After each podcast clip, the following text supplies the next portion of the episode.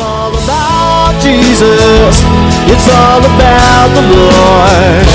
All about the Savior and the promise of His Word. It's all about Jesus. Welcome to It's All About Jesus, a radio ministry of Calvary Chapel Eagle. You are listening to a Sunday morning message by Pastor Mike Sasso. If you would like to join us for church, we meet every Sunday, ten a.m. at North Star Charter School, eight thirty-nine North Linda Road in Eagle, Idaho. You may also join us live streaming at that time. Go to c c e a g l e dot org at ten a.m. to watch the whole service live. If you can't join us then, you can always go back and watch the video. Let's listen in to today's lesson. It's all about Jesus. It's all about the Lord. All right, listen, uh, today we're going to start that controversial text I've been warning you about, and uh, Hebrews chapter six, verse four through six. And I don't know if you noticed, but uh, I, I think I picked a very appropriate title, if we could put it up there. It's actually The Security of the Believer. Because I'm going to tell you something right up front, uh, there is much security for the believer in Christ. And uh, but there's some challenges here in this text. Now, we're going to just introduce the text. Next week we'll probably have more time because there's. I want to lay a foundation this week, and next week we're going to go into some of the breakdowns of the phrases and the words in verses four through six of what exactly it means. But the controversy over this text that seems to be so great seems to be because the, the text seems to threaten the doctrine of the security of the believer. Let me tell you up front, it does not. It doesn't threaten the security of the believer. What it does threaten is the security of the apostate. Huh? If you're an apostate, if you're an ex-believer, a former Christian, and you go, well, I used to, I said the prayer once, so you're not, you're just going your own way, uh, your security is threatened by Hebrews six, okay? An apostate, by the way, is someone who all past evidence points to them being a real and genuine Christian, but now they're rejecting Christ, and, and they're denying the faith. Do any of you know somebody who claimed to be a Christian once, but now they're anti-Christian? Anybody know? I know people like that. And so this is for them, unfortunately, and but not everybody. Here's that here's another problem people do. They take different things they see in people's lives and they lump it all into Hebrews six. Hebrews six is dealing with a specific situation. Not everybody who backslides fits into Hebrews six. Not everybody claimed to be a Christian but is never really a Christian. We'll, we'll talk about all the different various uh, interpretations of the text. But be careful in putting everything into one lump and saying that's what it is. So, Father, we pray that you'd give us wisdom today as we look at your word. Lord, help me to speak the truth in love, to teach your word accurately in such a way, Lord God, that we'd all come to a better understanding of what your word says, that we would take the blessed promises seriously and stand in faith and confidence, but we'd also take the warning seriously and, and not throw away any of your word. It's all true. It's all to be heard. Help us to hear your word and res- respond appropriately. We pray in Jesus' name. Amen. Okay, I want to start out with um, a fill-in. You guys, some of you guys, you bring your pens for this, okay? Uh, but by the way, if you're visiting, the fill-ins are for the small groups, and if you're not in a small group, please get into a small group. It's an opportunity to interact, and, and the, not everyone has the same opinion, but it's good to hammer through the scriptures together. But here's your first fill-in in the insert. I'm going to give you a spoiler alert. There's three things today's text will teach us. Number one, there's hope. Uh, excuse me, there's no hope. There's no hope for the apostate because there's no hope for someone who rejects Christ. Let me say that again since I messed it up the first time. There's no hope for the apostate because there's no hope for someone who rejects, rejects Christ. Number two, there's much hope for the believer in Christ. Okay, I want you to know, know that because the enemy has used this text to scare believers. When they read Hebrews six, they go, oh no, what if that's me? If you're a believer and you're trusting in Christ, it's not you, okay? Uh, so number two, there's much hope for the believer in Christ. Number three, There is security in Christ alone. There is security in Christ alone. And so the security is found in Jesus. Uh, and, and, and if you're a Christian, there's much security. If you're an ex-Christian, I can't give you a whole lot of hope, okay? If you're trusting in Christ for salvation today, all I could give you is hope. On the other hand, if you tell me you're a former believer or you're an ex-Christian, the Scriptures have no assurance for you, okay? And I know people like that, okay? And now, I, I usually when I say that, I say don't point. But I don't think there's anybody in this room who's a former believer. We're here for a reason because we believe, okay? So let's look at today's text, and you'll understand if you've never, if you're not familiar with it, why some of the controversy. Hebrews chapter six, starting with verse four. For it is impossible for those who were once enlightened and have tasted the heavenly gift and have become partakers of the Holy Spirit and have tasted the good word of God and the powers of the age to come, if they fall away, to renew them again to repentance, since they crucify again for themselves the Son of God and put him to open shame. Again, I'll remind you, this is not for the Christian. This is for the ex-Christian, or somebody who's what, what the Scriptures would call, or what uh, theologians would call, an apostate. Uh, this is, and this is one of the devil's favorite Scriptures. I'll tell you, of all the years I've been a, a, a pastor, one of the biggest questions you get is, can I lose my salvation? You know, did I commit the unforgivable sin? And I tell you what, if you've ever gone on the edge and backslid or did something you shouldn't have done, the devil will show you this verse. If the devil ever wants to teach the Bible, this is the chapter he's going to teach, okay? This is the devil's favorite chapter. So we're going to go slow. Because I want you who are walking in Christ, who know the Lord, even if you've backslid or you're struggling right now with sin, I want you to know this isn't talking about you like the devil is whispering in your ear. It's talking about the apostate, somebody who does not believe, who once claimed to believe. And there's a simple rule to remember that I want to share with you that, that the Lord helped me when I... I went through this years ago. I'd say I was I was a Christian for a number of years, and then I fell into sin, and the devil goes, you did it. You committed the unforgivable, the unforgivable sin, sin, sin.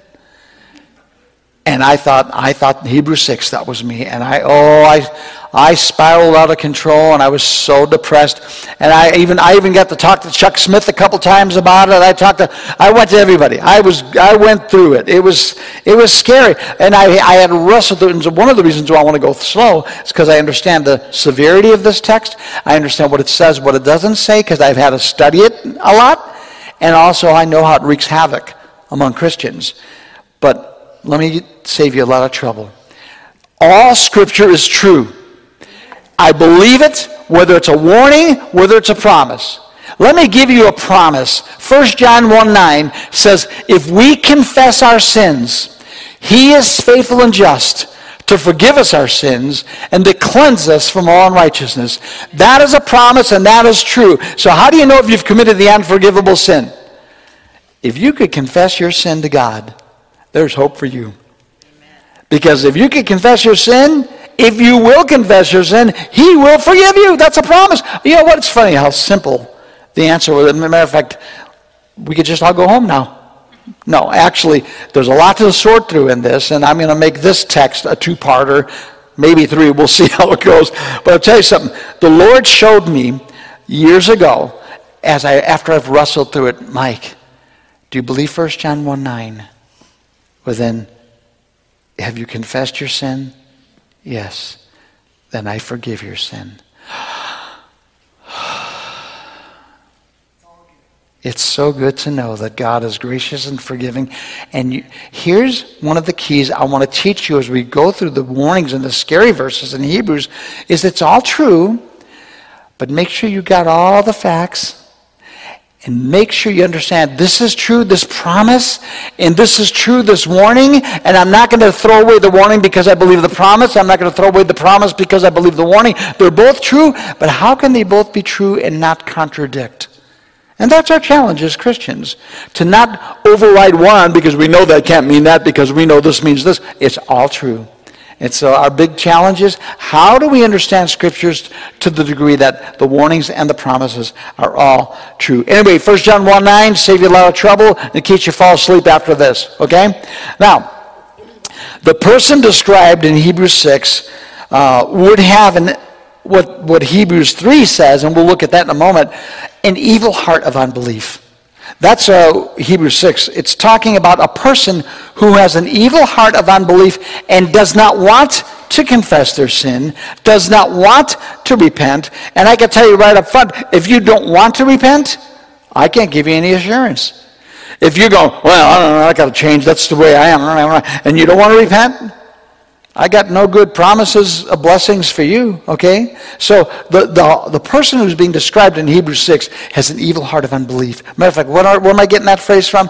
Let's go back up to Hebrews chapter three, which we looked at this months ago. Hebrews chapter three, verse twelve, where the writer of Hebrews says to the church, and he's saying to Christians, beware, brethren. Beware, brothers and sisters, lest there be in any of you an evil heart of unbelief in departing from the living God. Now, I have to say something here. He is warning Christians. He, he is warning Christians. Beware, brethren, lest there be in any of you. I know in Hebrews six, I heard a teacher I really like uh, this week. I was listening to him, and he went through all the, the they and them in Hebrews six, four through three. Underline them. It's they and them. It's not you. Well, read Hebrews three twelve.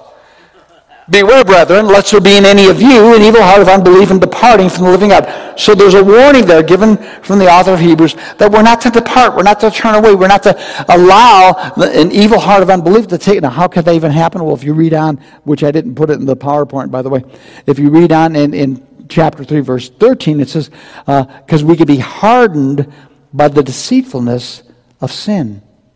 So let me just tip. Now, we already went through this one in Hebrews three, but I think it's worth repeating. If you as a Christian just continue in sin without repentance, there's consequences. No, you don't just go, go to hell, go straight to hell, don't collect your two hundred dollars. It's not one of those things. It's not like, well, you continued to sin, you've lost your salvation. That's not what I'm saying.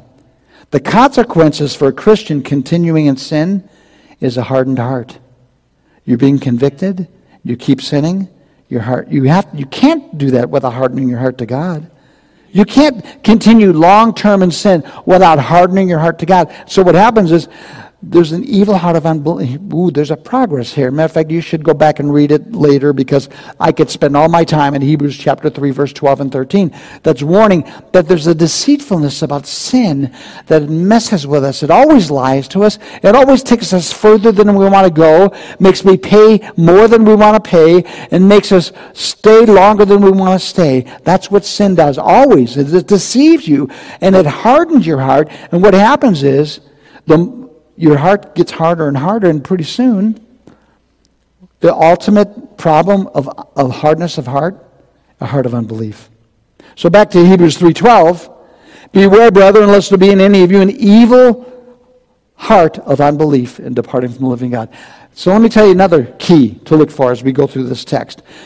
The, the real bottom line danger, warning, is unbelief, not sin. Sin, if we confess our sins, he's faithful and just. Sin, we could recover from that. I'm not saying just go ahead and sin because we could recover for it. I'm just saying sin there's a solution for. Unbelief there is no solution for. Sin, we confess our sin, we could be forgiven. Unbelief, we won't confess our sin, and so we won't be forgiven. So that's the ultimate danger of continuing long-term hardness of heart, unbelief, hardened apostate. That's a picture of how one becomes an apostate. Okay, there's a lot of, by the way, there's a lot of, I could show you one method, and then you find somebody else who started listening to an atheist, and they're listening to atheist podcast, and put doubts in their heart, and before you know it, they're listening to this and listening to that. Pretty soon they don't believe anymore. They're, everyone's got a different, different journey, okay? I might make this message a two-parter. We'll see how it goes. Because I got so much to say here, because I've spent so many years of my life both struggling through it when I thought I had committed the unforgivable sin, and then helping other Christians know that they're right with God, or make sure that they're right with God because they believe they've committed the unforgivable sin and they haven't. So we'll take whatever time is needed. So the three ingredients in this text we just looked at is an evil heart that describes a heart that's against God. Unbelief, that's a person who's not believing in Christ and will not confess and will not repent. And so there's no hope for someone who will not and will not confess or repent. And number three, it's a departing, and that's a total rejection of departing from the gospel. Now, the author of Hebrews will describe this condition in detail in chapter ten. So, like I said, uh, today is an introduction to Hebrews chapter six, verse four through six. So I'm I'm giving you preparatory uh, scriptures, and let me jump ahead to chapter ten to show you an ultimate verse that really goes into detail. Um, and this is written to, um, again, the whole book is written to Jewish Christians who are under temptation of persecution, and they're tempted just to go back to the Old Testament, go back to the old sacrificial system, and instead of trusting in Christ and His work on the cross, they're going to go back to the temple and just do animal sacrifices because they're getting too much feedback and, and too much criticism from their family and friends, and they're just going to go back to doing the, the Jew thing again. And so the writer of Hebrews says in chapter ten, verse twenty-six, "If we sin willfully after we've received the knowledge of the truth, there no longer remains a sacrifice for sins, but a certain fearful expectation uh, expectation of judgment and the fire indignation which will devour the adversaries." Let me stop there. I don't know how, far, how much fits on one screen at a time here, but this is another greatly misunderstood verse. Because people go, "Oh, I sinned willfully." Have you ever sinned willfully? Who, who has ever sinned willfully? Come on. If you have, if you're not raising your hand, then you've committed the sin of lying at least, okay? So here's the thing. We've all sinned willfully, so we could go, "Oh no, if you continue in sin willfully, oh," that would, that, this verse got me back when I was a, a young Christian too. "Oh no, I fell into sin, and I kept doing that sin, and I continued in sin willfully. There no longer remains a sacrifice for my sin." I could memorize, I had these all memorized. But in the context, what it's saying is, to the Jewish Christian who wants to go back to the sacrificial system, that's the sin he's talking about. Your sin is abandoning the wonderful work of Christ on the cross and going back to the Jewish system and going back to trusting in animal sacrifice and going to the temple and sacrificing your animals, and that is just wrong. You're forsaking the sacrifice of Christ and trading it back into where you once were. Just to make sure any of you guys ever misunderstood that verse, if that's the sin it's talking about, okay? It's not talking about how many of you guys have ever sinned and continued in that sin for a while. Yeah. And those who didn't raise their hand, you're continuing to lie, okay? So here's the thing. Be careful as you study the scriptures that you understand what it's saying and what it's not saying. Let me start over with that verse now. With that in mind, it's talking about the sin of going back to the sacrificial system.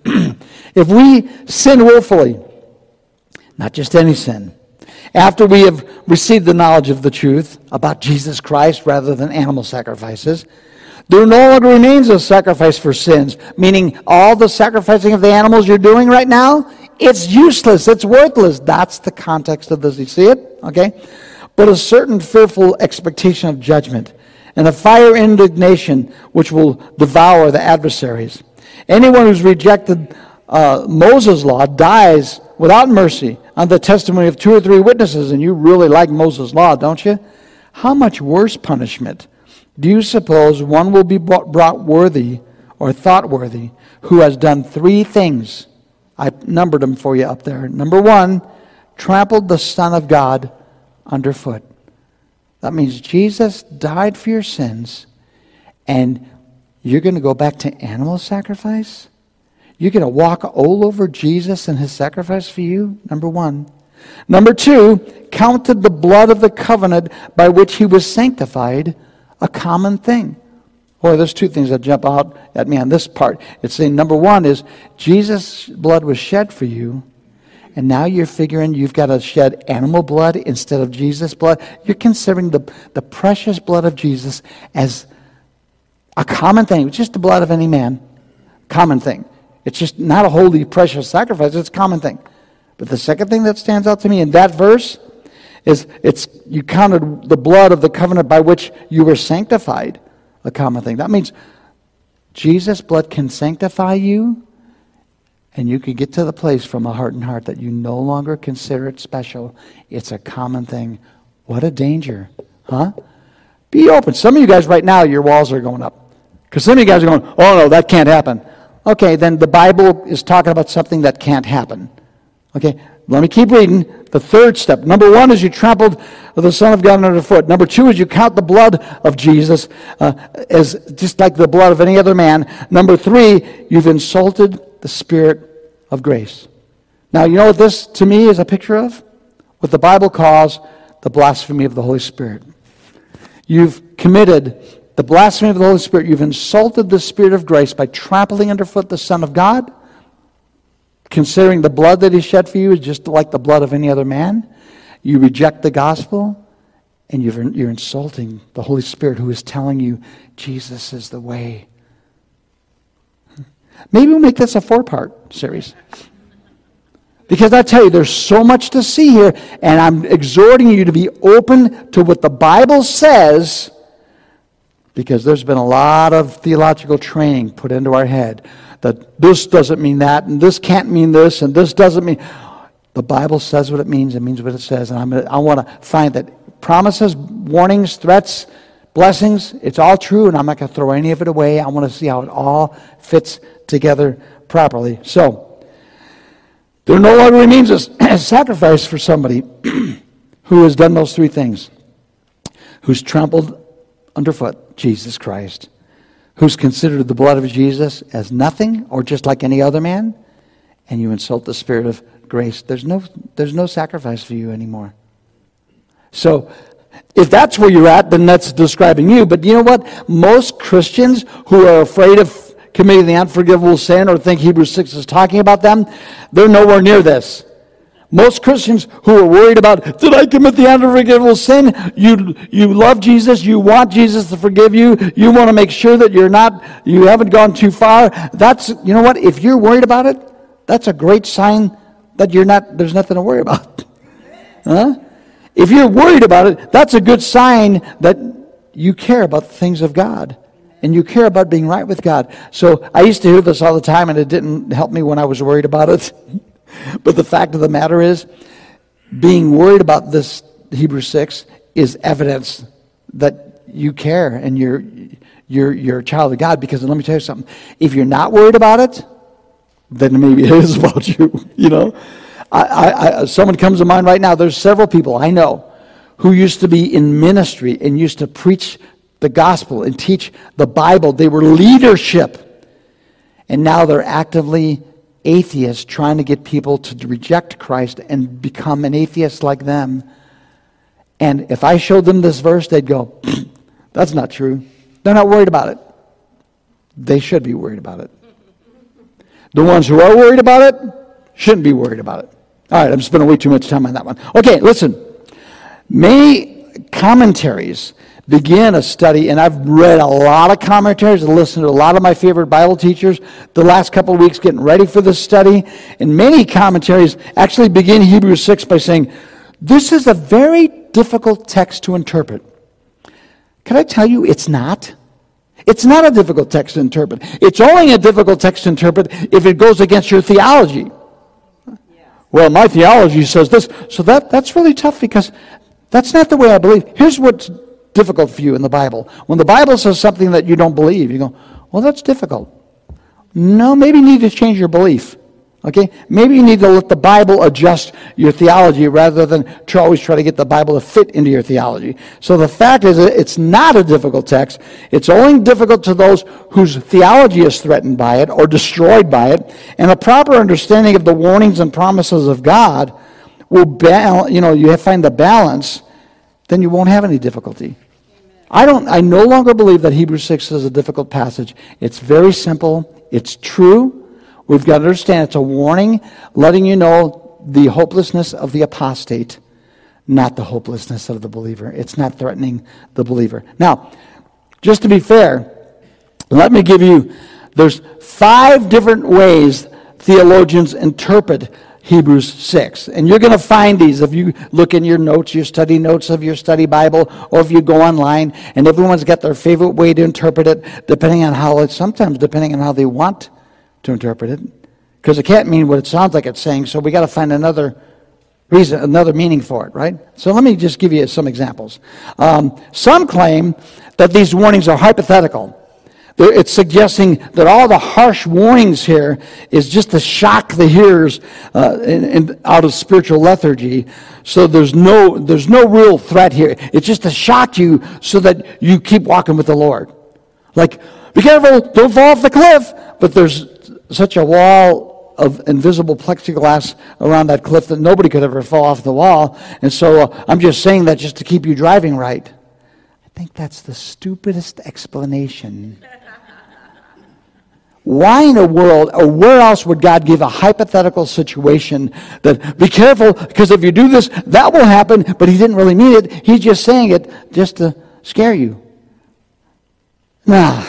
Okay, now there's a lot of people, there's a lot of people who believe the hypothetical argument, that that's what this is about. Don't fall off the cliff when you can't fall off the cliff. Okay, now, let me give you one of the reasons. Well, I already gave you one reason why I think it's stupid. It's because God doesn't warn you about something that there's no reason to warn you about it, right?